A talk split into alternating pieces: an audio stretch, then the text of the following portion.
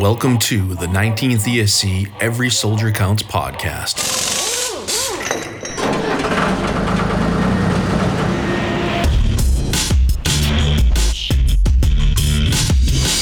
Wherever you find American troops today, you find the men of the Transportation Corps. Enough and on time. That's the story we tell you today. The story of the Army Quartermaster Corps. These youthful servicemen are members of the Army's Military Police Corps. one of the most important forces behind the lines, the Army Ordnance Corps.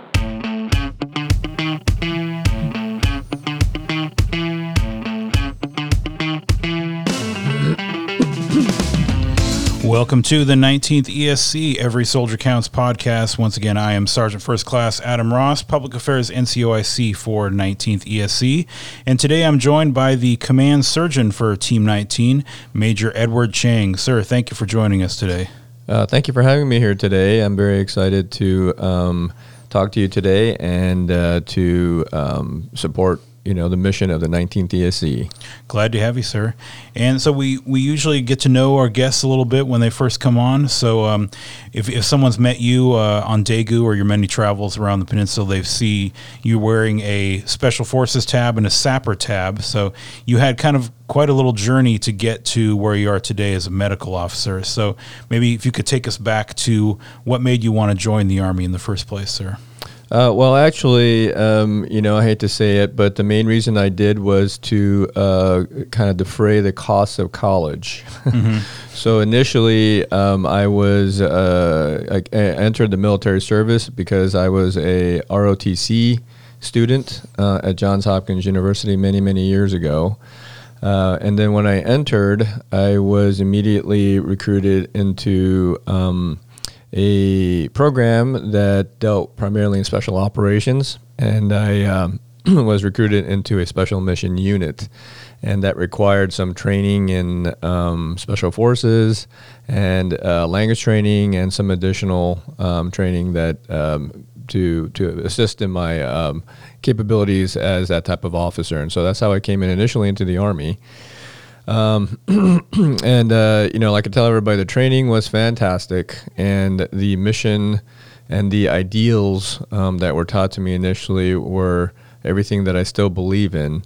Uh, it was just a lifestyle was not conducive to um, having a family, and um, I, I was kind of thinking about the future of what to do because I, I knew I wasn't going to be a soldier forever. So at that point, that's when I decided to go to medical school. And so, in, when you were studying at Johns Hopkins, were you studying medicine at that time? That's what they're, that's what they're known for. But Uh, yes, but actually, I went there mainly um, because uh, they gave me a um, uh, a fairly good scholarship. Unfortunately, it didn't cover the hundred percent; it only covered about sixty percent. So that's why I did ROTC as well too. But uh, I did it mainly for that. But as an undergraduate, I actually studied electrical engineering. So I have a um, bachelor of science in electrical engineering. Um, and uh, I had no plans of going to medical school. Oh, okay. And so, kind of, was that ever in the back of your mind that you be uh, become a doctor or No, kinda- actually, um, initially when I looked at the medical field, it was because I had several of my, um, you know, uh, SF medics, the 18 deltas, that got out and became um, PAs, and so. Um, I happened to be in the state, the great state of Kentucky, um, doing some other things, and they have a very good PA program. And so that's what I was initially um, planning to do was to apply and become a PA through the University of Kentucky. Uh, and then I realized, well, I mean, why, why not try for medical school? And then luckily I got in, and so that's where I ended up doing my medical training was at the University of Kentucky. Okay, in Lexington, right? Yes, and it's uh, it was a great experience, um, and it also uh, led me to my wife, uh, who you know uh, was also a medical student there, and so uh, it's uh, that place will always um, hold a very dear place in my heart. But um, during your time with Special Forces, you learned, you picked up a language, you lear, you learned Korean, and so that that's obviously served you well through your career. Uh, yes. So um, a funny story with that was is when when you when I came in, I'm a- actually ethnic Chinese. So I mean, I was hoping that I would learn Chinese, and that's what I requested. Uh, and even uh, up to till the first day that I showed up for language training, um, I thought that I was going to learn Chinese. And then this gentleman walked in um, and started speaking in Korean, and I was like, "Well, that doesn't sound Chinese." so I'm actually fluent in Korean, but I cannot speak any Chinese, and I'm like a third generation Chinese uh, American. Okay. And so that brings us to uh, your your time in 19th. And, and before we get to uh, too far along, so what, what is your medical specialty then? Uh, so yes, um, I uh, am a otolaryngologist, uh, which is an ear, nose, and throat doctor, um, and uh, I do surgery on the head and neck. Uh, so everything at, from the skull base to the, your collarbones is uh, what I operate on. And so you have a pretty busy schedule here in Korea, I understand, because you you do you are the command surgeon, but then you also do what you what you mentioned there with the operations relating to your your specialty. Yes. So, uh, as a surgeon, I think I'm the actual. Uh, uh, I'm the first actual real like surgeon to sit in the command surgeon slot. Um, and the reason why you don't usually see a surgeon in this position is due to the fact that to maintain my surgical skills, um, I have to still operate on on patients. Um, and there's a certain number and certain key index cases or um, clinical task lists that I need to accomplish so that I don't. Falter in my abilities. And so, to do that end, um, I've uh, luckily been able to obtain privileges um, up at the uh, at our hospital in uh, Humphreys. Uh, and our command has been very generous, uh, allowing me that time to go up there once a week to see patients and to perform surgeries as needed. Okay, so someone might see you in Daegu in the hospitals, or maybe in Humphreys up there. Um, so that's another uh, thing that I've been kind of working on is uh, because of my language ability and the um, interaction and the liaison activities that I've been able to enjoy with the uh, local uh, civilian hospitals. Uh, they've allowed me to also enter into their operating rooms here, um, and so ultimately, uh, I'm trying to work it out so that I may be able to get privileges at one of the hospitals here and operate specifically on you know our soldiers here in Korea. And let, let's let's stay on that, sir. So uh, here in Daegu, um, I've I've accompanied you on a couple of these visits to the hospitals. We have a great working relationship with the hospitals in Daegu, and Daegu's nickname is Medicity. Is that how they, it's known for its medical facilities here? Can you talk a little bit about that? Uh, yeah, so um, Korea, I would say from you know all my visits to various hospitals and the medical centers, uh, they are definitely on the cutting edge of medicine. Um, they have the latest equipment. Uh, they train um, using the same curriculum as we have in the U.S. Uh, in fact, all their uh, didactics or their classroom activities, while um, uh, as a medical student or as a resident, uh, is done in English, and so they use the same textbooks. They have the same training, um, and you know I find that you know at, at least with the same specialty as mine in otolaryngology, when I work with those physicians here in Korea, which I've had the uh, pleasure of doing, uh, they are very skilled, um, and I have no doubt that they will be able to uh, provide the medical care um, and the specialty care that some of our soldiers may need uh, while they're here in Daegu. And um, although Seoul is the largest city, Daegu's medical capabilities are equal to, if not better, than what I've seen in Seoul, um, especially in the area of plastic surgery. And so, could you provide an example of why a, a service member or uh, dependent would go to a, a local Daegu hospital? What what kind of instance? So, um, for two reasons. One is convenience, um, because otherwise you would have to travel up to you know our hospital up in um, Humphreys, and number two is uh, the local hospitals here would offer specific subspecialty um, services that unfortunately that we are unable to maintain up at our hosp- hospital up at um, at uh, Humphreys.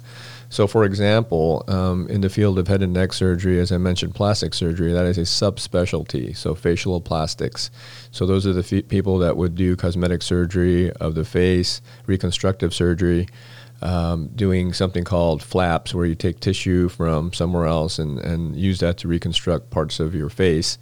Uh, th- that's a subspecialty in otolaryngology that um, we're all trained in. However, you know, there's people that go an extra year to get more training in that. Uh, we don't have that capability at uh, Brian D. Allgood, uh, just mainly just because we don't have enough um, uh, uh, patients to really justify having that. So, if you were to need something like that, then Daegu would be a perfect location to be sent to one of the hospitals here. Brian D. Allgood is the, the hospital in, in Humphreys, and so and we have a, a clinic on Walk Camp Walker and Camp Carroll, but uh, for anything beyond like a the clinic, yeah, you'd have to go somewhere else. Um, and so you were uh, you were here when during the, the COVID outbreak, sir, when when it first started, or Uh, no, I came um, about a year after. So I, you know, um, I guess in a way, fortunately, uh, missed the initial epicenter of how it occurred in Korea, which happened and started here in Daegu. Uh, but the great efforts from our 19th ESC command and the uh, USFK folks here in Daegu uh, through their efforts, they, we were able to um, mitigate the risks and to manage it uh, well and to uh, send in protocols that we still follow today. And those hospitals that you spoke of, they were critical in those early days too of the uh, of the COVID outbreak. Yes, definitely. Um, they uh, and due to their support of our folks here in the local area, uh, they were able to um, provide us the, the definite guidelines and the support that we needed to uh, manage our personnel. Luckily, uh, nobody within our USFK ranks uh, required any significant uh, medical um, care due to COVID. Um, however, the capabilities were definitely there if necessary. And w- one more bit on the hospitals in Daegu, sir. So they, if a dependent goes there, these these hospitals are able to uh, utilize TRICARE, and you'll be you'll be paid for through TRICARE. Yes, so there are a number of hospitals, um, and primarily the main, um, the large medical centers here do accept TRICARE.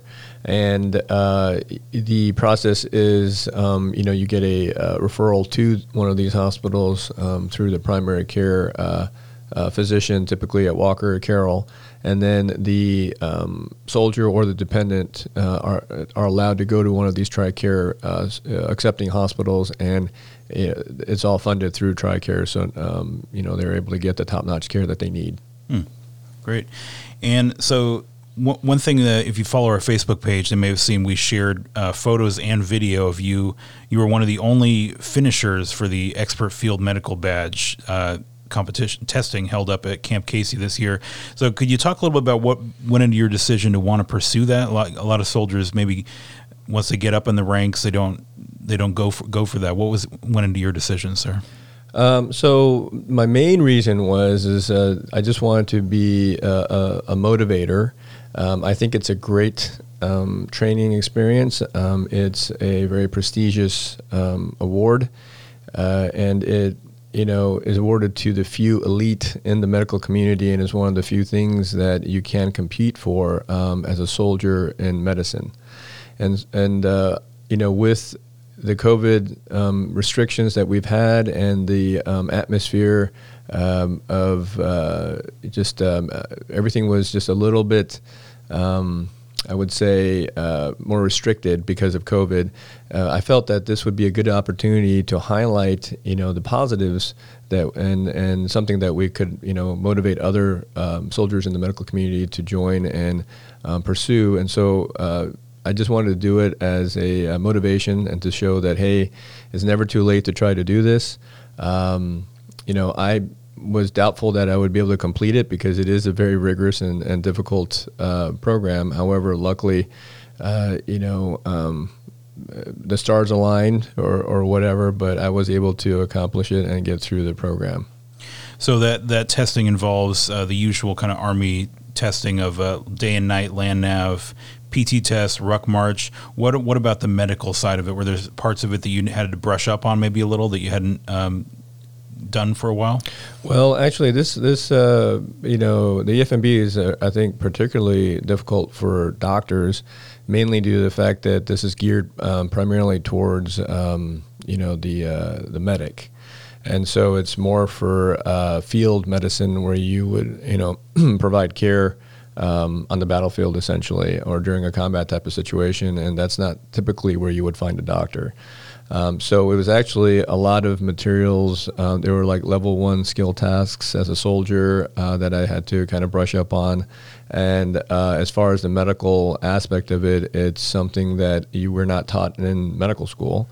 Uh, I, you know, had to recall from you know my time as an operational um, officer uh, and you know going on my deployments. Uh, and so yes, I had to kind of brush up on that material, but it's definitely geared not towards doctors, and I think that's why uh, physicians have such a difficult time getting through it. Mm-hmm. And what what would you what advice would you give to a soldier going for a competition like that? What what do they need to focus on, or what what should their mindset be? Um, so it, it is um, very cerebral. Um, you know, I liken it to when I went through selection. It, it's physically demanding, of course, same as with EFMB, but um, it's it's somewhat of a mind game. So you, it's uh, the whole thing is geared towards somebody who is mentally, um, I'd say, sound uh, or mentally tough. Uh, and so, you know, obviously, definitely train physically for it um, and be physically ready, but also uh, don't uh, neglect, um, you know, the uh, the cerebral aspect of it and just um, you know, focus in on the on the uh, the manuals and the and the, the um, FMs uh, that are provided to you to provide guidance and information that you need. And so it's important that you prepare significantly and sufficiently for it, and to take it seriously. Um, but it's again a great experience, and I would highly recommend it for any medical soldier um, to attend. And you, you mentioned before you met your wife at University of Kentucky, and so you've over the years you've spent some time in Korea. This is the first time you were able to bring your family with you to Korea. What's been the experience like uh, in Korea with your family, sir? Um, I mean, it's it's a somewhat um, you know uh, colored by the fact that you know COVID's going on. Um, however, like I tell everybody else, um, I don't think you could really be at a safer place than Korea um, while this pandemic's going on, just because of the uh, the um, uh, I, I, guess seriousness with how the Koreans approach this.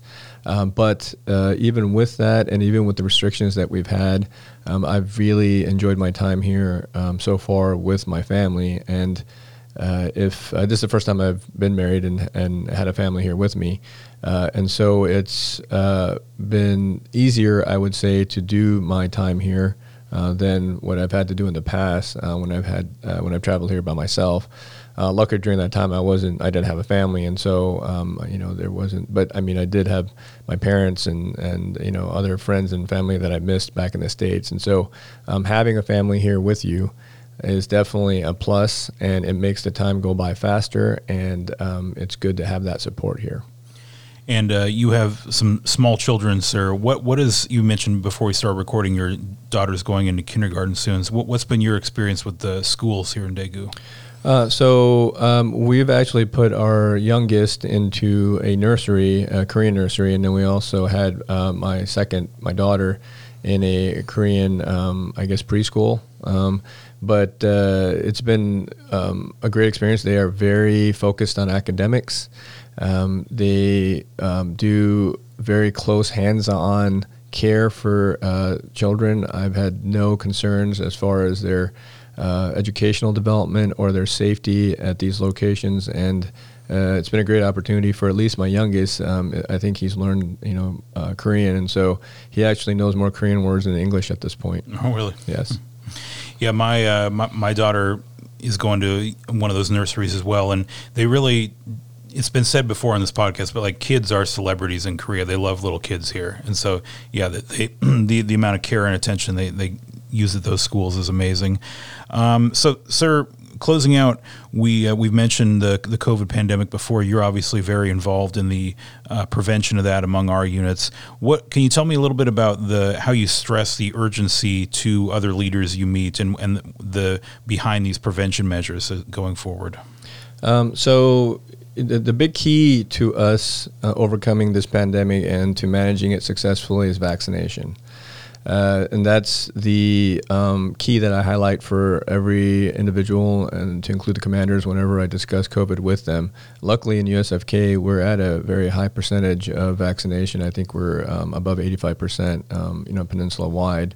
Uh, and here in Area 4, I think we may be even a little bit higher than that. But uh, the reason why I say this is, is if uh, we are able to vaccinate enough um, people, then this virus, which is essentially like a um, any type of organism, um, and it goes from host to host to try to um, survive. It won't have anywhere else to go, um, and so vaccination doesn't necessarily mean that you can't get uh, uh, infected. However, what the vaccination does is it decreases your risk of getting um, very ill from the COVID virus and of allowing the virus to uh, mutate, if you will, and to make these variants that we are seeing right now. Um, that's the biggest uh, problem that we have so far is that uh, you know the insufficiency of vaccination, and as a result, the COVID uh, virus has mutated, um, like it, it, normally does. Any type of virus does, and so the the big um, you know big bad thing that we've seen is the uh, we are seeing is the uh, the Delta variant, mm. and because of that, we've seen a surge of cases um, worldwide um, in the U.S. and in even here in Korea and uh, within our ranks. Uh, but again, luckily, majority of us are vaccinated, and um, that it would be the key to successfully overcoming this uh, pandemic at this time. So, just f- the vac- the vaccine is the key. Yes, it, it, mm. it, totally is, um, and also obviously, you know, um, using the core tenets uh, to protect those who are not vaccinated. And uh, but again, it all goes back to uh, making sure that enough of our folks are vaccinated. And incidentally, um, you know, it's uh, going to probably develop into a mandate here shortly, um, as I'm sure you are all aware. Uh, our Secretary of Defense and President Biden um, have uh, ratified uh, the timeline for this. Um, it, it's based on obviously FDA approval, but regardless, um, you know, our Secretary of, Secretary of Defense has um, set 15 September as the uh, likely deadline when it will become a mandate and uh, everyone will have to be vaccinated. And you mentioned the core tenets, sir. Uh, the, the, masks is, is more uh, prevalent now, more um, where we have to wear them. Um, just as like the vaccine doesn't won't 100% prevent you from getting the, the virus, a mask won't 100% prevent spread, but it does present a significant barrier. Right? It, does, and um, again, you know, when you're thinking about masking, uh, you're not doing it so much for yourself, but you're doing it for your buddy. Uh, because if you happen to have the virus, the wear of the mask um, prevents you from spreading uh, the the droplets that typically carry, you know, the uh, virus particles in the aerosolized air. Uh, and so that's why we have um, the mask wear mandate as well as the distance mandate. Um, so typically we've seen these droplets, you know, travel about uh, one to two meters, and so that's why uh, we have included that distance as well as the masking in the core tenants. All right. Well, thank you so much for coming on the show, sir. We covered a lot of topics, and um, hope to have you on again sometime here. Thank you. Anytime. Yep. And thanks for joining us here on the Every Soldier Counts podcast. Be sure to subscribe so you don't miss one episode, and we'll talk to you next time right here on the Every Soldier Counts podcast.